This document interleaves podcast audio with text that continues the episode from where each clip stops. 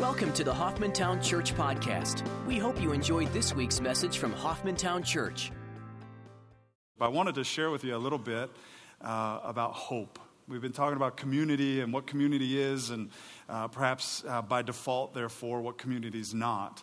Um, but in the midst of it, I, I love uh, the whole discussion of community because we have a fellowship with one another. We have something in common. Right? We're called out of the world uh, by the Lord Himself. We're called into fellowship with Him. And as a result, we're called into fellowship with one another. And we have an opportunity to walk in that, to grow in that.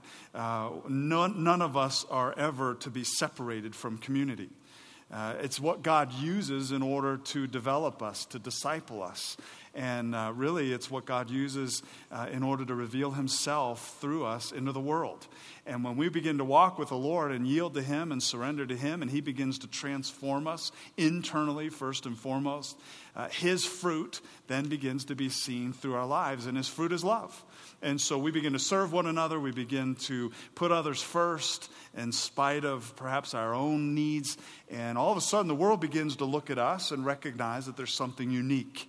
And we are able then to glorify the Lord in the midst of that. We're able to give Him uh, credit for who He truly is. And so we've looked at several things. We've looked at uh, being a community of grace. And I, I think that's one of the most foundational things. None of us deserve to be here. That's always amazing, isn't it?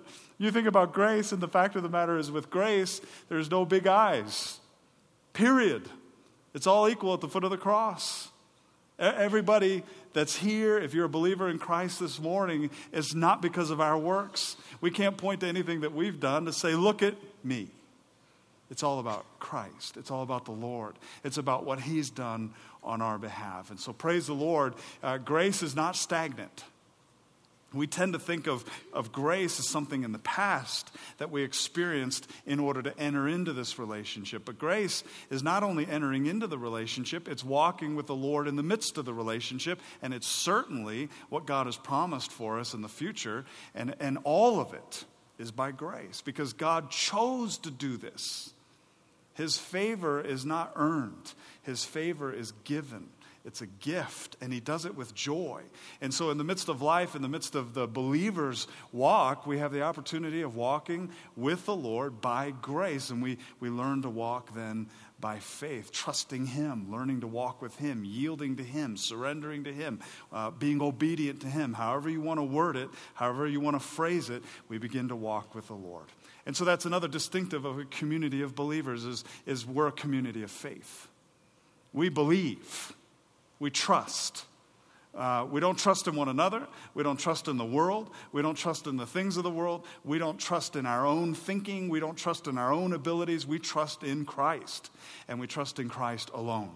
And we go to the Word of God, and God uses His Word in order to develop us. You can't separate the Word of God from faith. Faith comes by hearing, and hearing is what? By the Word of Christ. And so the more we get into the Word of God, the more God begins to renew our minds, and He begins to lift us up, and we begin to realize that we've been called into something that is way beyond ourselves. We begin to learn to yield to, the Lord, uh, to die to self. We begin to carry that cross daily in the power and the strength of the Lord Lord Jesus Himself. And in the midst of life, we begin to walk by faith.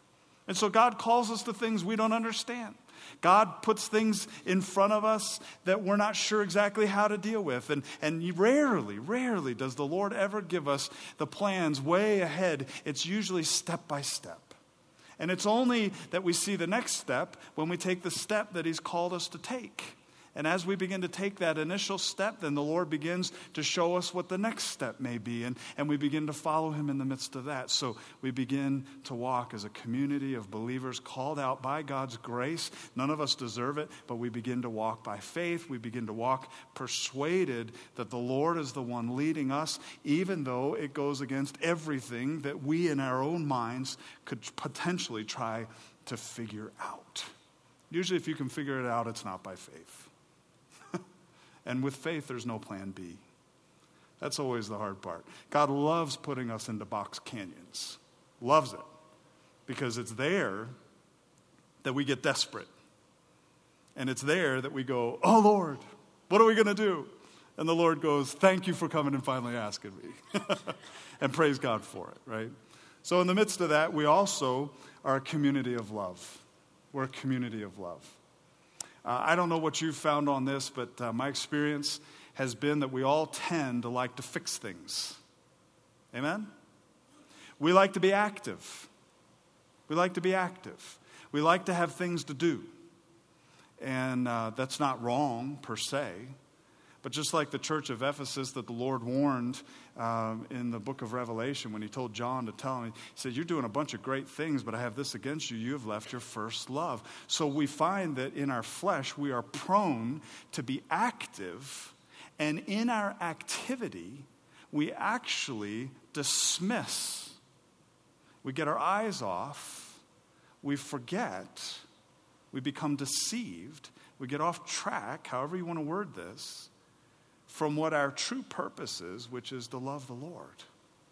And if we get our eyes off the Lord and we get our eyes onto the work, then by default, what happens is that the work becomes the most important thing. And as a result of that, not only does our relationship with the Lord suffer, but our relationship with one another suffers. And suddenly the work becomes what everybody ought to be doing, and we find ourselves angry at one another that we're not getting the work achieved. And so we find that suddenly, if people aren't doing what we think they ought to be doing, then we find that the relationships suffer. And we understand that the body of Christ, the community of believers called out of this world, we are to love one another, and it is that love for one another which is produced by Christ Himself that is the testimony to the world. The work comes out of that love, the work never produces that love. And that's something that we've always got to be mindful of.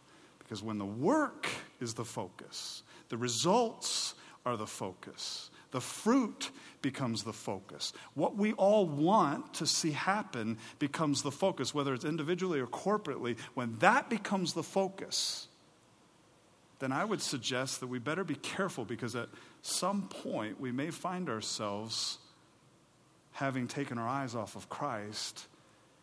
As a result, our relationships with one another are diminished and then as a result, the love that we have as a community is not necessarily seen, and therefore our testimony to the world becomes diminished. So, in the midst of it, lastly, kind of in a final year moment, we are a community of hope. We're a community of hope. Now, I know uh, when you were kids, and some of you still are, right? I see kids around here. Glad you're here this morning. But when I got Christmas presents, do you remember doing this? I, I remember making my list. Did you make a list? And my parents would say, what, what, what do you want for Christmas? And I'd make my list. And I can remember one particular year. You know, I wanted a knife. I mean, I was dying for a knife. And I was the oldest in the family, and my brother was a year younger than I. And, and so I had enjoyed camping, had gone with a guy who had been to Vietnam. He was a special force guy, and unfortunately, passed away years ago. He, was, uh, he had been poisoned with Agent Orange. And when I found that out, it broke my heart. He's just a neat guy. But he, he uh, kind of cultivated a, a relationship with some of the guys, including myself at church, and he would take us camping. And I loved camping. And so I got all fired up about camping. I wanted all the equipment. You know, I wanted the, the backpack. I wanted all the stuff that goes with it. I wanted the mummy bags. You know, I wanted the stuff in because I wanted to do it the real way. I wanted to do it like this guy did it. You know, he just used a fly tent. Forget the, forget the regular tents, man. He was hardcore. And so I had made my list, you know, and one of those things was I wanted a buck knife. Buck knife. You know what a buck knife is? Come on, y'all, it's cold outside. I know it's not that warm, so you got to be awake a little bit, right? They're cool knives, you know, they're really nice. And I remember wishing and wishing and wishing, hoping and hoping and hoping and hoping. And we get to, we get to Christmas, and I, man, I got the backpack. I was so pumped. And then my brother opened up a package, and normally, because we were so close in age, that whatever he got, I got. And so he opened up this little box, and boy, it was a beautiful four inch blade buck knife. And I, inside, I was thinking, yeah, I got one too, man. So we get through all the packages. No buck knife. And I can remember thinking, Where's my buck knife? He didn't even ask for one, I did. And he got one and I didn't. To this day, I still think my dad made a mistake. I think he, I think he, got, he got confused or something, you know. But sometimes we look at hope that way. That's how we look at hope. We, we think of it as a wish. We don't think of it as a certainty. We don't think of it as a certainty. We think of it as a wish. We think of it as a, a Christmas present that we wanted that perhaps we're going to get, and then we're disappointed when we don't get it. But that's not hope, folks. Hope is a future fact, hope is future faith. Hope is what we're looking forward to that we haven't yet received, but we absolutely, with certainty, understand that we are going to have it. Why? Because God said so. God said so. We know that we have eternal life. Not because of anything that we've done, not because of anything we deserve, but because God said so. And ultimately, when we talk about hope, we're not talking about wanting to get somewhere. We're talking about a person. We're talking about the Lord Jesus Christ Himself. And so when we talk about hope, when we talk about what we're looking forward to, and we do so with certainty, we do so with an assurance, we do so absolutely knowing with no doubt involved in it at all whatsoever because God said so, then it ought to change our lives. And it ought to change the way we live right now. Because if we know that we're going to heaven and we know that God is working in our lives right now to fit us for heaven, then we ought to be walking in such a way right now that everything about our lives right now is yielded to the Lord Jesus Christ so that as we begin to look forward to what we are going to experience, that we're experiencing the transformation, the transforming power of Christ right now. So, this morning, as we look at this as a community of hope, let me put it this way our future hope shapes how we should walk now and becomes a testimony for others. See, if we say that we believe in heaven and we're going to go there and we're going to be there and we're going to see Jesus face to face and to be transformed, like 1 John 3 1 through 3 talks about, and we're going to be made holy even as he is holy, if those things are absolutely true and we truly believe it, then we'll start walking in it. Because what we believe here, inside, is going to be seen in our activities and when we begin to walk in it and we begin to walk with the Lord in the midst of that and we begin to say yes to the Lord in the midst of it, guess what happens? The world begins to see us as a people, as a community of hope. And they begin to ask questions. Why are you doing this? Why is it that you are living this way? Why are you making these kind of decisions? Why aren't you participating in things uh, that we normally participate or that you used to participate in? Why are you going and serving? Why are you going and spreading the gospel? Why are you excited? Where's this joy come from? Where's this love come from? Where is this? and what's going on in your life. And they come to us, and guess what? At that moment in time, we have an opportunity to give an account we have an opportunity to give glory to the Lord, the true identity of who He is, and to praise Him for the salvation He's provided for us and offers to each one freely and abundantly. We're a community of hope. And if we truly believe in what God has said, then it ought to change our walk today. So let's look at a bunch of verses on this, okay? And the first four points here are kind of preparatory in terms of the last point. The first four points are hope in terms of what we look forward to, why we look forward to, and all of them, if we say that we really truly believe in that, ought to change how we walk. They ought to shape us in our walk with the Lord. The first point is the Word of God, Scripture. It's interesting to me because uh, hope, sometimes we think of it as a wish. Really, the truth is, hope is a certainty, uh, hope is future fact. It's faith that we recognize is going to take place. It's a belief system that we recognize that we're moving towards something that has been established that is true.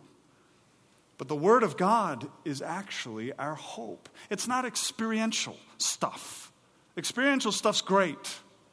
We experience things, praise the Lord.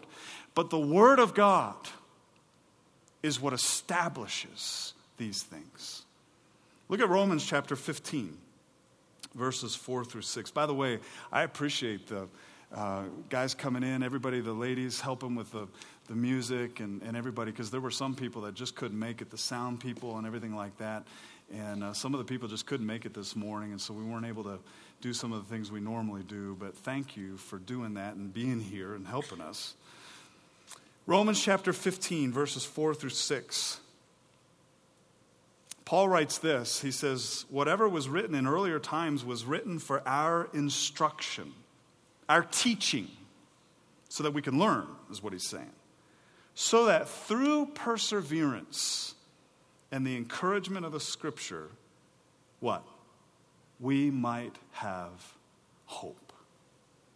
The word perseverance is a specific word. It means patience within circumstances. And whatever our circumstances are, that we're patiently waiting upon the Lord in the midst of them. And the encouragement of what? The Scripture, the Word of God. We might have hope. It says we might have. Why does it say that as if we might not? Well, because it's dependent upon us. Are we going to get into the Word of God? Are we going to let the Word of God persuade us? Are we going to walk by faith? Are we going to trust God that what He has said is absolutely true and for sure?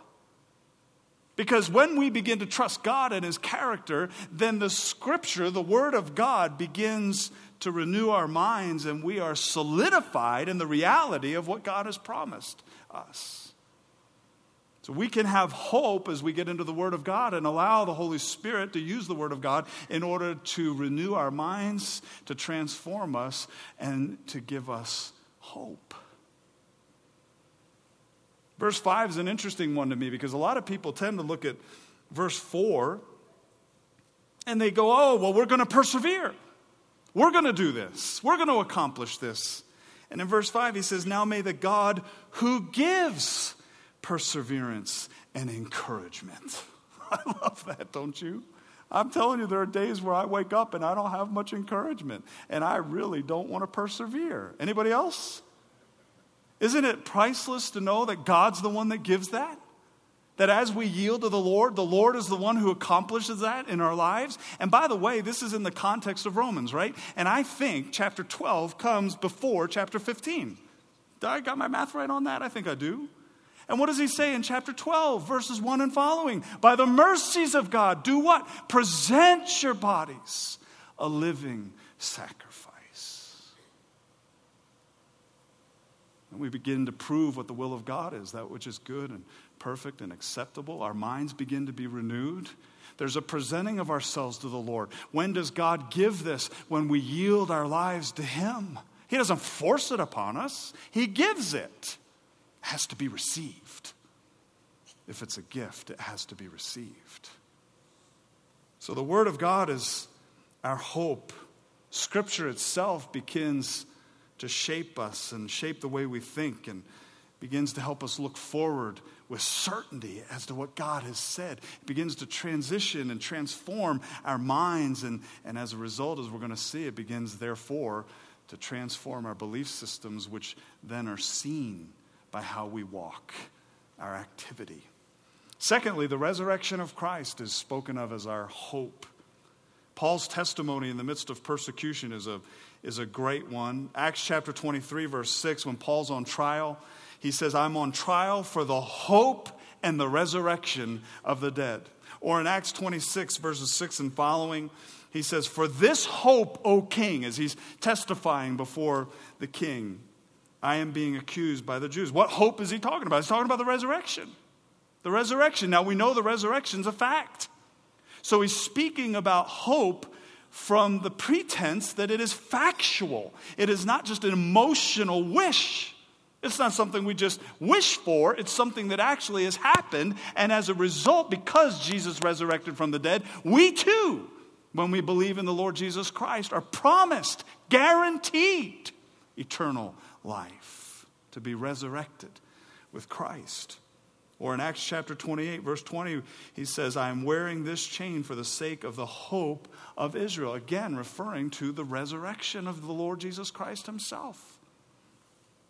2 Corinthians chapter 1, verses 8 and following is a beautiful picture of this because he's gone through all these persecutions, all these trials, all these tribulations. And he's talking about how he's been burdened excessively. He says, Beyond our strength, we despaired even of life. It sounds hopeless, doesn't it? It sounds hopeless. Indeed, we had the sentence of death in verse 9 within ourselves, so that we would not trust in ourselves, but in God who raises the dead, who delivered us from so great a peril of death and will deliver us. He on whom we have set our hope. And then he says this, and he will yet deliver us. Oh, man. What's Paul talking about? Is he saying, I'm never going to go through persecution again? No, no, this is Second Corinthians. He wrote this on his second missionary journey. He still was going to prison. He was still going to be martyred. He still had a lot of persecution to go through. What's he talking about? He's talking about the final deliverance. He's talking about what God has promised, and because of the hope of Christ, because of Christ Himself, we know that one day we'll be delivered so we can walk by faith. We can walk in hope. Maybe some of you this year have experienced the death of loved ones. You know somebody who has. 1 Thessalonians chapter 4, Paul speaks to that. Verses 13 and following, he says, We don't want you to be uninformed, brethren, about those who are asleep. And he's talking about believers here who have already passed on, who have died. When the Bible, New Testament in particular, talks about uh, being asleep, it's referring to believers who have died and yet are now with the Lord. He says, We don't want you to be uninformed, brethren, about those who are asleep, so that you will not grieve, as do the rest who have no. Wow, what a beautiful picture. See, we have hope.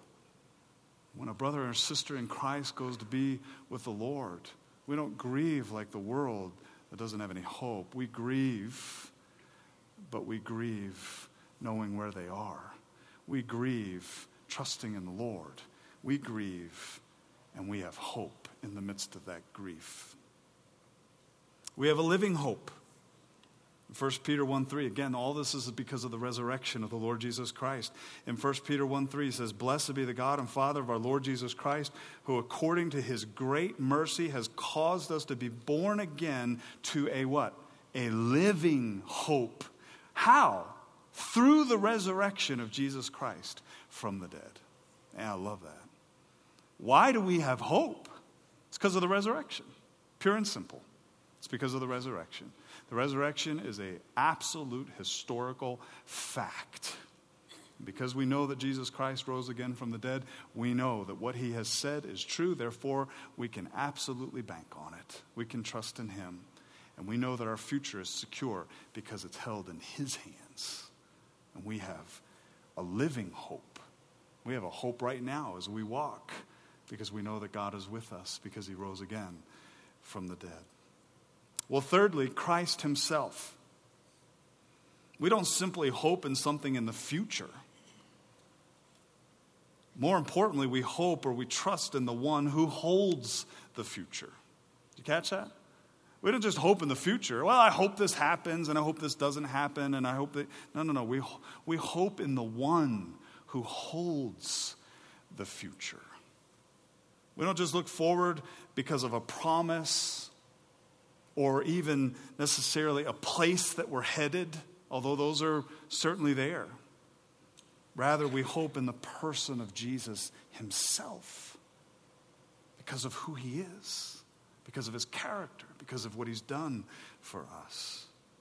1 Timothy chapter 1 verse 1 where Paul is writing to Timothy he says this Paul, an apostle of Christ Jesus, according to the commandment of God our Savior, and of Christ Jesus. And then he says this, who is our hope. I love that. That is so great. Christ is our hope. It's not just a place, it's not just a promise, it's a person. And Christ is the one who gives us hope. We have hope because of Christ. And as a result of Christ and all that he's done, we can trust that promise and we recognize that we're headed towards the place that he told us about. But it's because of the Lord. And then later on in chapter 4, verse 10 of 1 Timothy, he says this It is for this we labor and strive, because we have fixed our hope on the living God, who is the Savior of all men, especially of believers. What a beautiful truth. Placed our hope, have fixed our hope on the living God. So Christ Himself is our hope. But also, we have a promised salvation. Because of who Christ is, and because we know that He's absolutely, uh, in His character, true, we can trust what He has promised. Romans chapter 8, verses 24 and following says, For in hope we have been saved. But hope that is seen is not hope. For who hopes for what he already sees? But if we hope for what we do not see, with perseverance, we wait eagerly for it. In other words, it's coming. And we know that it's coming because God said it's coming. We don't hope in something that we see, we hope in something that has been promised that we haven't seen yet. It's coming. And because we know that it's coming, we hope in it because of who Christ is and what he's done for us. And again, it changes our lives. Galatians 5 5 says, For we through the Spirit, and I love that, through the Spirit, it's the Spirit of God who does this within us as we yield to the Lord. This is not our natural way of thinking. We don't just wake up and say, We're going to do this. We're talking about a divinely inspired moment here, a divinely empowered ability from God Himself in order to bring us to the truth of who He is and to trust Him and to say yes to Him and to hope in Him. For we, through the Spirit, by faith, the willingness to be persuaded that God is God, we are waiting for the hope of righteousness. The hope of righteousness. And Titus, when Paul was writing to Titus chapter 1 and verse 2, he says, In the hope of eternal life, which God, who cannot lie, promised long ages ago. Or in chapter 2 of Titus, in verses 11 and following, he says, looking for the blessed hope and the appearing of the glory of our great God and Savior, Christ Jesus. Beautiful truths, realities. We have the Word of God that, that gives us hope, comforts us, encourages us, strengthens us, transforms us, renews our minds, teaches us about who God is. And the Holy Spirit uses the Word of God in order to renew our minds so that we might know the Lord, might learn to walk with Him and follow Him. We have the hope of the resurrection of Christ, the fact that it took place, and as a result, what He's promised to us, we know is certain. We know it's for sure. Christ Himself. We're not just looking for a place and we don't just trust in a promise. We have the person of Christ Himself who gives us hope and we can trust Him. Our promised salvation, what we are looking forward to, that one day we're going to walk with Him forever and ever and ever and ever. That's amazing. As a result of each and every one of those things, it ought to transform our walk.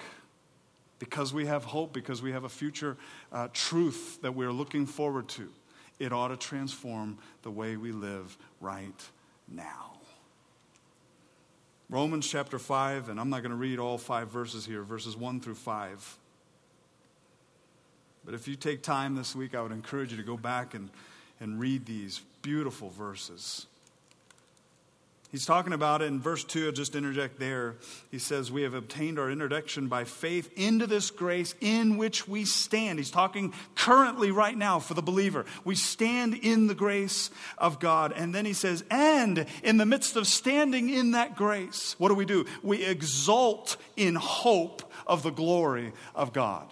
What is he saying? He's saying, as believers, we have come to know Christ, we have believed in the Lord, we have been transitioned out of darkness into light, and we now stand in this grace. And in the midst of standing in that grace, what are we doing? We are exulting in hope of the true identity of who God really is. So, as believers, what, how does hope tran- transform us? We begin to exalt in the glory of God. In other words, in the midst of circumstances, no matter what we go through, no matter what uh, situation you may be faced with, it's been filtered through the hands of God, our loving Heavenly Father. And in the midst of those circumstances and in the midst of those situations, we glorify God because we know where we're headed. He goes on and he talks specifically about these circumstances. Verses 3 and following how do these circumstances impact us? They begin to develop us. They develop our character and they begin to prove our character. And what happens when our character is proven as a result of tribulations and, and persevering in the midst of those, persever, uh, those tribulations? We have hope. And then he says this in verse 5 Hope does not disappoint because the love of God has been poured out within our hearts through the Holy Spirit who was given to us. Wow. Whatever we face, no matter what it is, no matter what we go through, God is using it in order to develop us. Whatever tribulations, whatever circumstances that are difficult, He begins to prove our character, and we have hope, and hope doesn't disappoint. Why? Because the love of God has been poured out within our hearts. Because we've experienced God, and in the midst of those difficulties, we experience God. And we get to rejoice in the very tribulations that look like they were going to take us out, but God is using in order to change us and transform us and keep our eyes fixed upon Him. And He begins to mold us and form us and fit us for what He's promised to us that we're headed for. What a beautiful reality. Ephesians 1:18 says I pray that the eyes of your heart may be enlightened so that you will know that you will understand what is the hope of his calling. Now who's he writing? He's writing to believers. In the midst of the grace that we stand, we exult in the glory of, of God. We begin to reflect the true identity of who he is in and through us. And Paul's praying for believers that in the midst of our lives right now, that we would know what is the hope, the assurance, the certainty of his calling upon our lives. In other words, that we would understand what we're headed for, that God has promised to us, and that it would change the way we live right now. Colossians 1, verses 3 and following, he says, We give thanks to God, the Father of our Lord Jesus Christ, praying always for you since we heard of your faith in Christ Jesus and the love which you have for all the saints, and then this, because of the hope laid up for you in heaven, of which you previously heard in the word of truth, the gospel. Did you catch that?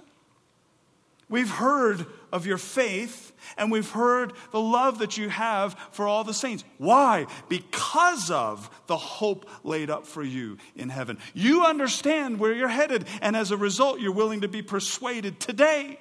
And you're willing to allow the Lord to work in and through you in loving others today. We know where we're headed, and it changes the way we live today. Colossians 1:27, this whole passage is one of my favorite passages. But briefly, he says, To whom God willed to make known what is the riches of the glory of this mystery among the Gentiles. And he explains this mystery. He explains the mystery of the salvation that God has promised to us. He says, Which is Christ in you. What? The hope of glory. Christ coming to live within you.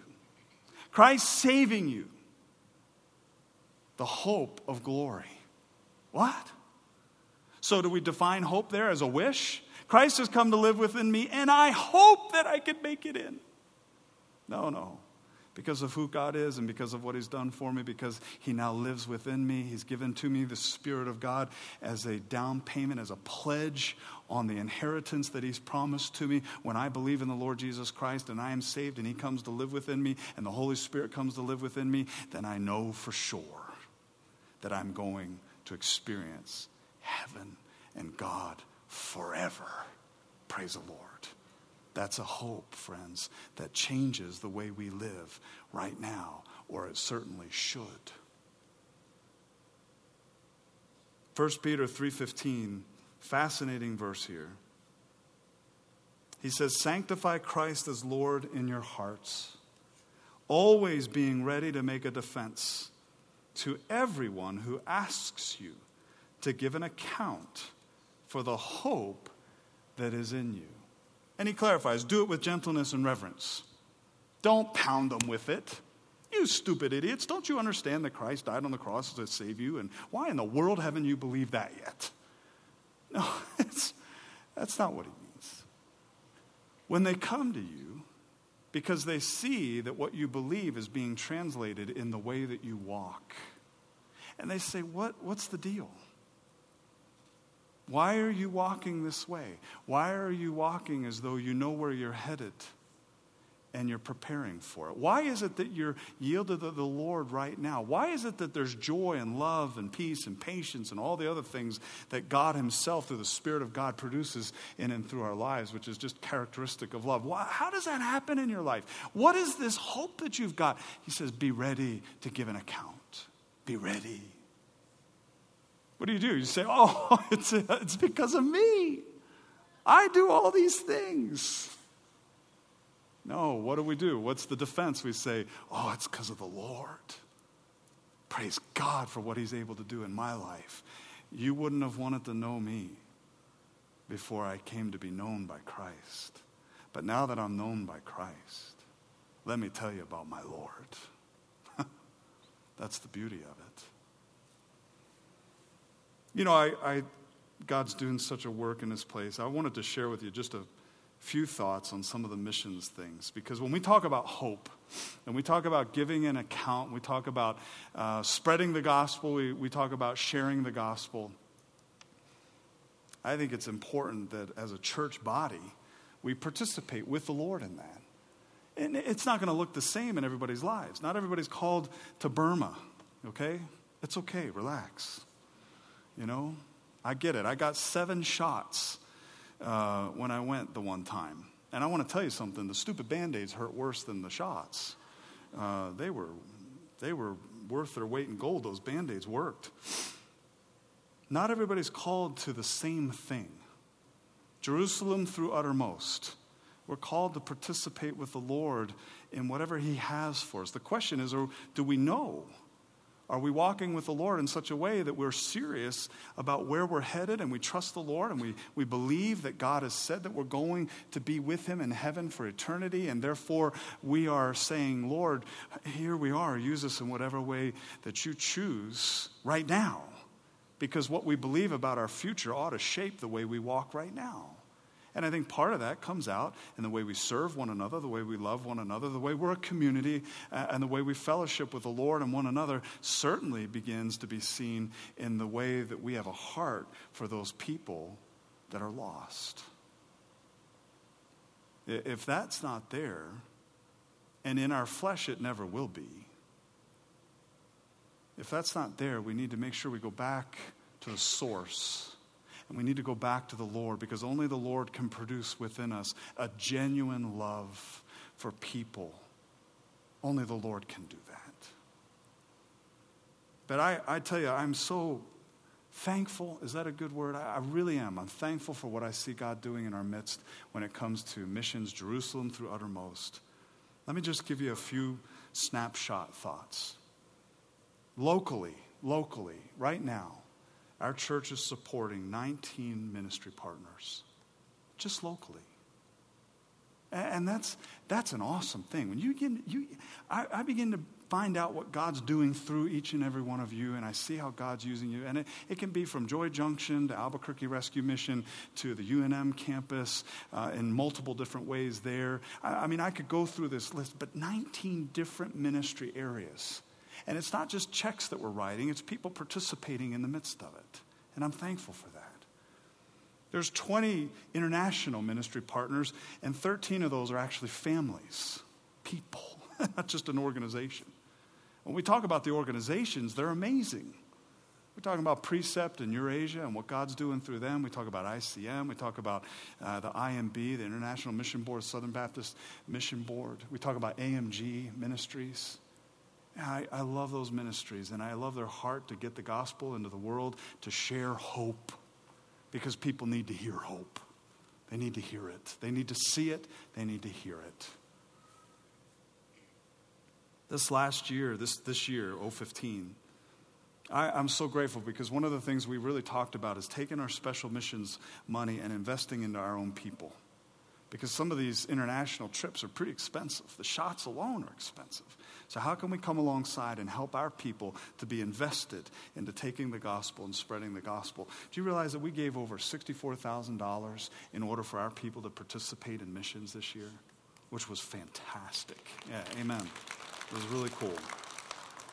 We had over $84,000 of, of one time gifts to meet pressing needs. And when we talk about our ministry partners, you know, it's over, it's over $250,000 that we give towards our ministry partners.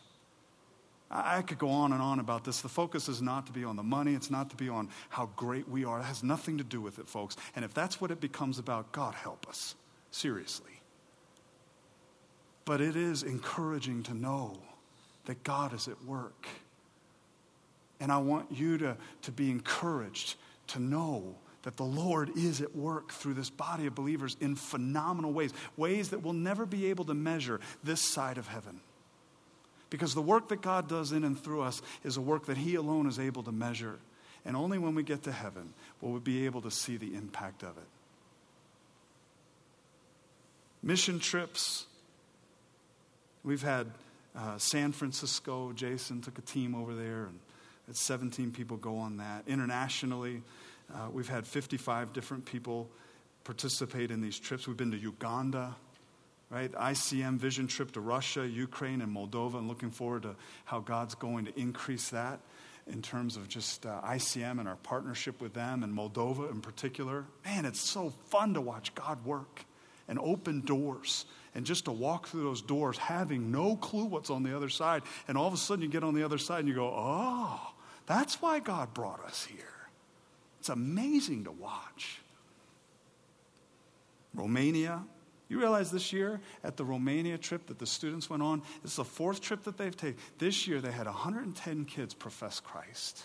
And over the last four years, it's well over 300 kids that have professed Christ through that one mission trip each year through the students to Romania. Praise God for that, right? When you talk about Uganda and what God's done there, boy, I, I, tell you, I'm so grateful for the people that go there. And uh, 450 people treated medically, 1,200 prison inmates uh, were shared the gospel with. And who knows, again, the gospel doesn't return void. It's the hope of the glory of Christ. And when you begin to, to spread that seed as the Lord leads and directs, God will use it in the hearts of those people. But 18, we know, came to Christ in that. Over a thousand school students taught about purity and taught the gospel the pastors' conference, ministered to pastors. Do you realize how exponential that is when these pastors come and you have a 110 pastors come to a pastors' conference? What the exponential impact of that is for every area that those pastors represent, the churches, the people that they go to. It's phenomenal. It's really immeasurable in many ways. 40 came to Christ there. They were able to share the gospel in schools and go on home visits. Recently, Jimmy was in Thailand. Where's Jimmy? He came today. I saw you pull up today, and I thought, Jimmy's been all over the world, man. This snow ain't nothing. That's right. And Fran went to Thailand, built cabinets, Vietnam. Uh, Ken got fired up. I think God fired him up about missions, and it's been neat to watch that. And took a trip to Vietnam just to experience ICM even more. Burma, I know my son's been there, and twice. We're able to minister to the children and the adults and, you know, the kids, the 35 kids. Think about this. The Palong people. And when we get over there, we adopted the Palong people. 35 of these kids studied four hours a day for the whole week. Inductively, folks. Oh, that'll challenge you a little bit. These kids did this. Jonathan and Eric, Pastor Eric, our children's pastor, children and family pastor, helped with that. And we had Barb go and help with the ladies and some of the team uh, ministering to some of the ladies. One of the great stories out of this was last year, one of the ladies came and was weeping about how her husband would beat her. And that when she would go home, because she had come to the conference that we had, small conference with a, with a very select group of people who are leaders within their tribes, this lady had come, had a little baby, was scared to death to go back with her husband. Do you realize this year her husband came with her? Because he saw the change in her as a result of what God did in and through that. It's phenomenal. Folks, that's hope. That's hope. We talk about hope, that's Christ. We talk about what Christ has done for us. We talk about sharing the gospel and spreading the gospel. it starts with our lives. It starts with what we believe about where we're headed and how that changes how we act and live, the decisions we make right now, today. And that's, that's essential because people see that, they recognize that. Just a few other thoughts locally. This one blew me away. We had over 578 Hoffmantown Church members involved in missions and outreach projects. Out of that, almost 460 people were local. Local. I love that. You talk about making an impact. The Lord started with 12. Isn't that cool? I thought, man, if we had 12 here today, I was going to tell you that. It's all good. Hey, God started with 12. We can change the world right here, 12 of us, you know? Why? Because Christ lives in us, and Christ is victorious in everything that he does. When we start following the Lord, and folks, when we start truly believing in what God has called us to, what we know with certainty is where we're headed, and it begins to impact the way we live right now, it begins to transform our lives right now. We begin to, to discern what's of God and what's not. And we begin to recognize what arguments are worth having and what arguments aren't. And we begin to realize what is truly the purpose of why we do what we do. And it is about living out the gospel. It is about the Lord first, and it is about what He has called us to talk about with others, secondly. It's called preaching the gospel, proclaiming the gospel. It's called the Great Commission that every one of us are called to. And why? It's because we have a hope, we have a certainty. We know for sure what God has called us to. And it impacts everything, or it certainly should. I'll tell you, friends, we, we've got some amazing days ahead of us. And this next year, as we walk through the Bible and the, the preaching of the Bible, and in our K groups, we, we have a little bit of a, even a deeper moment in terms of some of the, the thematic content of that. Oh, I can't wait to see what God does in and through this. I've had people come to me and, and they're like, oh, it's, it's overwhelming, the Bible and, and teaching. I said, you know what? That's why we're going to do this. We want the common threads, we want the big picture. The fancy word is we want the meta narrative, right? We want the big picture story of what God has done for us, starting with creation, into Israel, into the church, even into the end times. And what is God going to do next year? You know what? We don't know. And I sure as all get out don't want to put God in a box and tell him what he's supposed to do. I want to step back and say, Lord, whatever you choose to do is good. Because I know you know best. You know best. But my prayer is that as a community of grace, as a community of faith, as a community of love, and as a community of hope, that we look forward to what God has, understanding that God holds it in His hands and that we can trust Him in every sense of that word. Because God is faithful, God is good, and we've got a message of light that puts out darkness every time. And the question is do we really believe? Do we really have hope from a biblical perspective that transforms and changes our lives today? And are we going to live it out? So, as we face a new year, boy, I want to wish you a blessed new year. A happy one, yes, but I hope it's not all based on circumstances. I hope it's blessed because you're experiencing God in the midst of it. And in the midst of it, as a church body, as we walk with the Lord and what He has for us, that day by day, we just trust the Lord. We get to know Him more. Step by step, we get into the Word, have our lives and our minds renewed and transformed and changed, so that God, through us, begins to reveal Himself in a priceless way. And that when people do come to us and say, What is this hope that you've got? that we're able to say, Oh, thank you, Lord, for the opportunity to testify about you. And friend, let me tell you about my Jesus, because he's my hope. Thanks for listening to the Hoffmantown Church Podcast. We'd love to hear how God is working in your life. Everyone has a story. Please tell us yours. Visit www.hoffmantown.org and click on the Tell Us Your God Story link on the homepage to share yours with us. Thanks for listening to our podcast, and we hope you will join us next week.